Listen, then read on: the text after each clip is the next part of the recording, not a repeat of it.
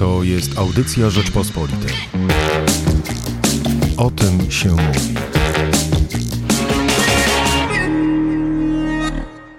Ja nazywam się Michał Płociński, a dzisiaj gościem mojego podcastu jest Jan Ołdakowski, dyrektor Muzeum Powstania Warszawskiego. Dzień dobry. Dzień dobry, panie redaktorze. Panie dyrektorze, podoba się panu nowe słowo e, wykreowane na portalu społecznościowym Twitter muzeowanie?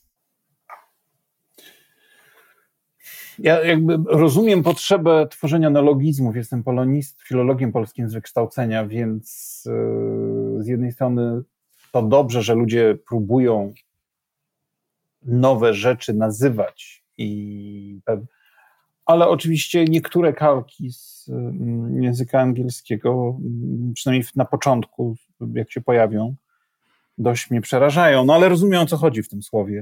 No ale tu nie chodzi, tu nie chodzi o kalkę, tu chodzi o nawiązanie do poprzedniej wielkiej mody w mediach społecznościowych, czyli do morsowania. Morsowania, tak. Myśmy szli... Muzeowanie, hmm, chyba jeszcze wcześniej było przez chwilę biegówkowanie, później było tak, a teraz jest muzeowanie. Y, no, jestem zdumiony tymi kolejkami przed Muzeum Narodowym. Zazdroszczę Muzeum Narodowemu bardzo i mm, ekscytuję się naszym otwarciem w poniedziałek. 8 lutego. No właśnie, jak to jest, y, że dopiero 8 lutego Muzeum Powstania Warszawskiego się otwiera? Musieliśmy się przygotować do otwarcia. Mm, pracownicy brali też urlopy. Mieliśmy sygnały, że otworzymy się dużo później, więc muszę pościągać ludzi z urlopów. Mm, I otworzymy się. Przygotowaliśmy też e, e, kilka e, specjalnych atrakcji dla mm, odwiedzających. Muzea będzie można zwiedzać jakby na różne sposoby, w sposób, w sposób specjalny. Będzie, po pierwsze, przewodnicy muzeum przez, w ciągu lutego będą dostępni za darmo, czyli można przyjść, nawet mała grupa czy pojedyncza osoba, jeżeli będzie taki przewodnik dostępny, będą prowadzać za darmo, bez, bez pieniędzy.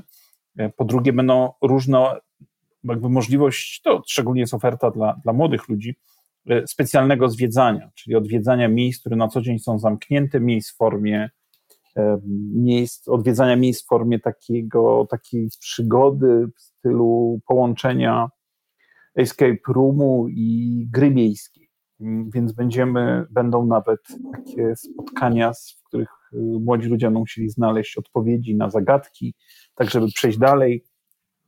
Staramy się to rzeczywiście to muzeowanie e, uczynić atrakcyjnym, no bo rozumiemy, że jest to jedna z nielicznych poza chodzeniem po e, galeriach, nie mam na myśli tu galerii sztuki, tylko tych otwartych galeriach handlowych, jedna z nielicznych dostępnych dla, dla młodych ludzi y, rozrywek.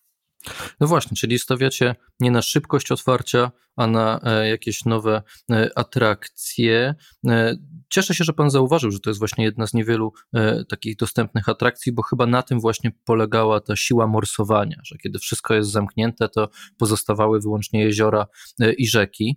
Czy teraz, jak jeszcze trochę muzeów się pootwiera na powrót, to czy myśli Pan dyrektor, że portale społecznościowe zaleją się selfikami z ekspozycją w tle?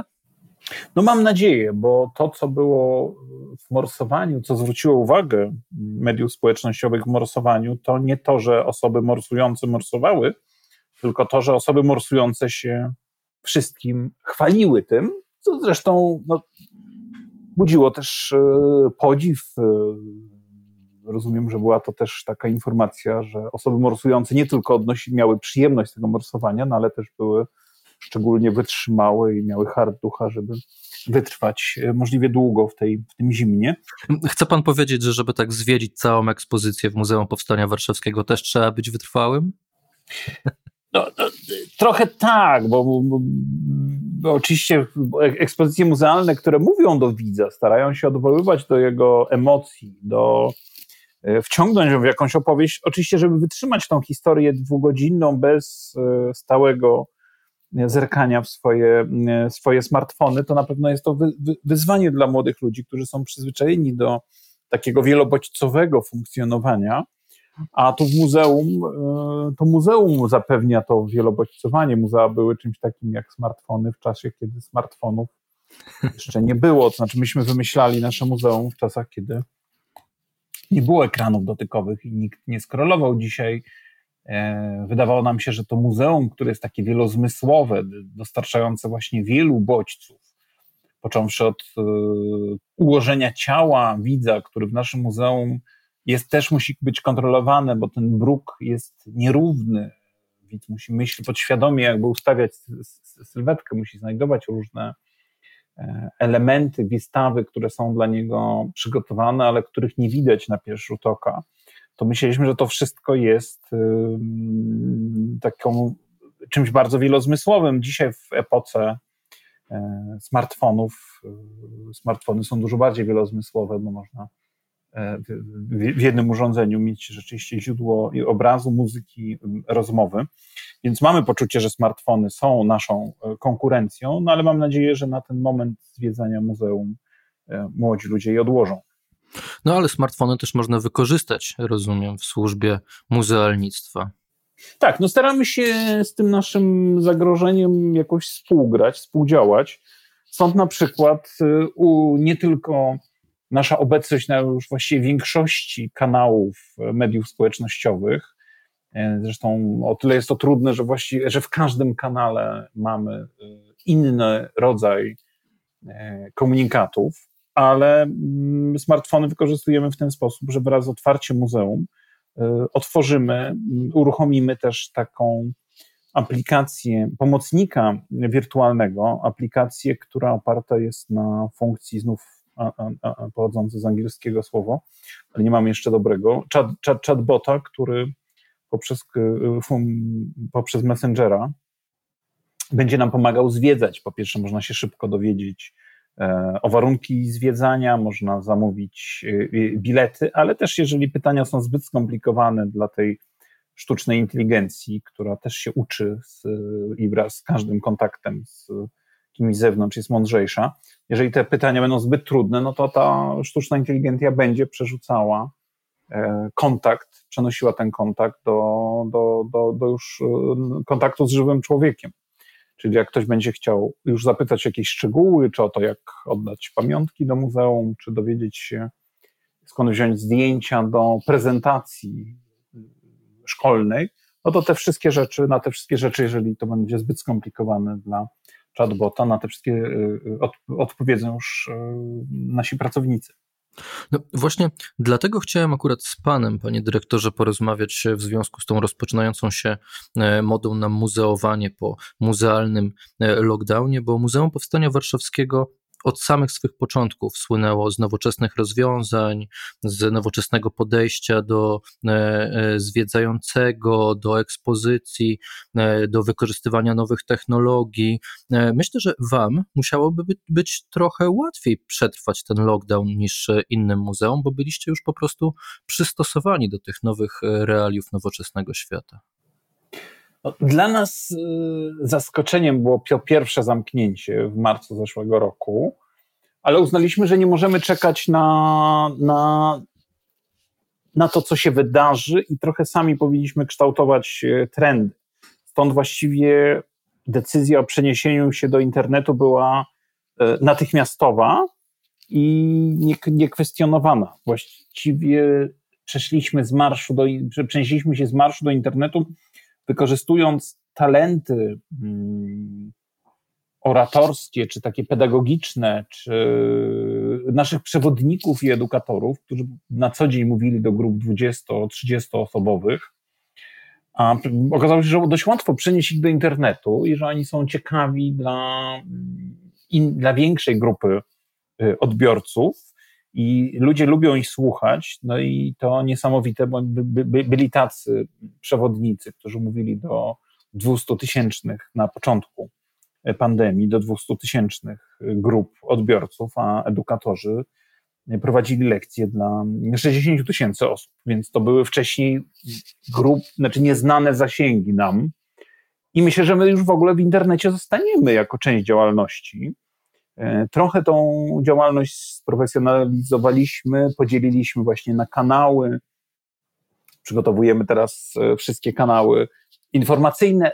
Mówię już, dlaczego tak, to nie trwa tak błyskawicznie. No, w ogóle mamy olbrzymie zasoby i przekładanie ich na różne języki, na różne stylistyki, czy, czy, czy to, zawsze zajmuje czasu. Proszę sobie wyobrazić, że strona Muzeum Powstania Warszawskiego ma 60 tysięcy podstron. Tak?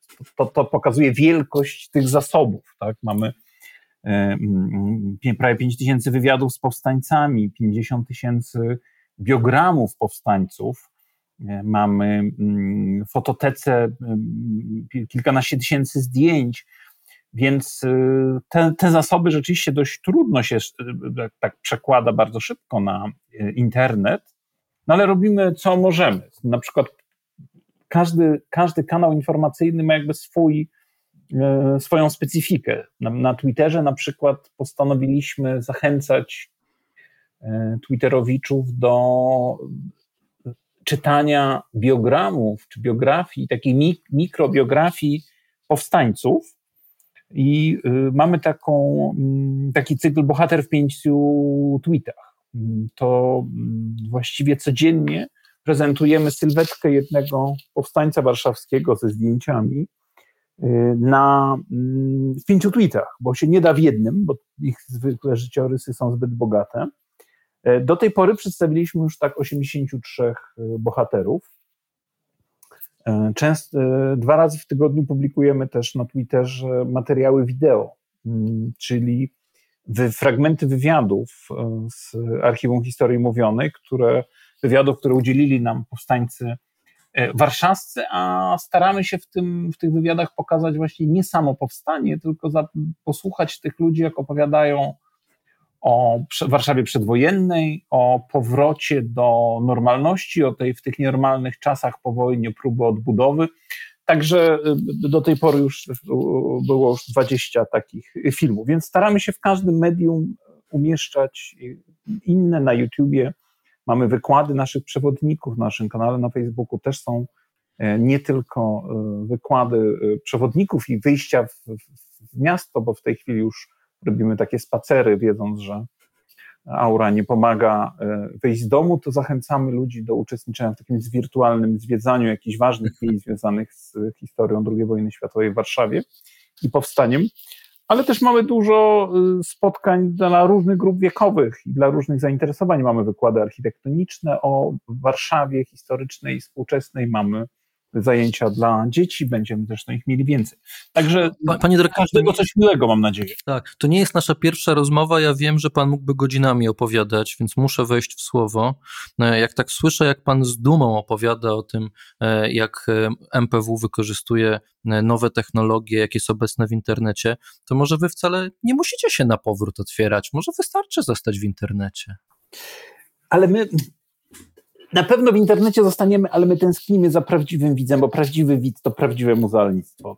Wirtualne zwiedzanie jest jak gotowanie online. E, fajnie, że się to wszystko widzi, ale najfajniej jak tego można, tak, znaczy tak jak jedzenie, gotowanie jest na żywo dużo lepsze niż wirtualne, tak zwiedzanie muzeum jest zawsze dużo lepsze na żywo niż e, wirtualne. Tęsknimy za widzem, mamy nadzieję, że, że widzowie do nas wrócą, że, że czekają na tą wizytę Mamy nadzieję, że, że chcą zobaczyć eksponaty, bo sensem, taką esencją muzealnictwa jest jednak kontakt z eksponatem, z, ze świadkiem historii. To, to buduje, nawet jeżeli on mówi z ekranu, to w warunkach muzealnych to jest tak zaaranżowane, że ta opowieść, że ten fragment relacji świadka historii, że oglądanie, oczywiście, że przez szybę, ale oglądanie eksponatu fragmentu e, historii e, autentycznego, nie przez żaden nośnik, dużo bardziej działa i na wyobraźni, i na zmysły, i też zachęca do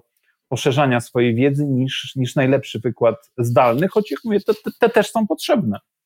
No i jeszcze można dodać, że oczywiście wyjście z domu, cała ta wycieczka do muzeum, prawda, przejazd tramwajem, cokolwiek, no od razu nas inaczej nastraja niż po prostu kliknięcie na coś e, w internecie między jedną a drugą aktywnością.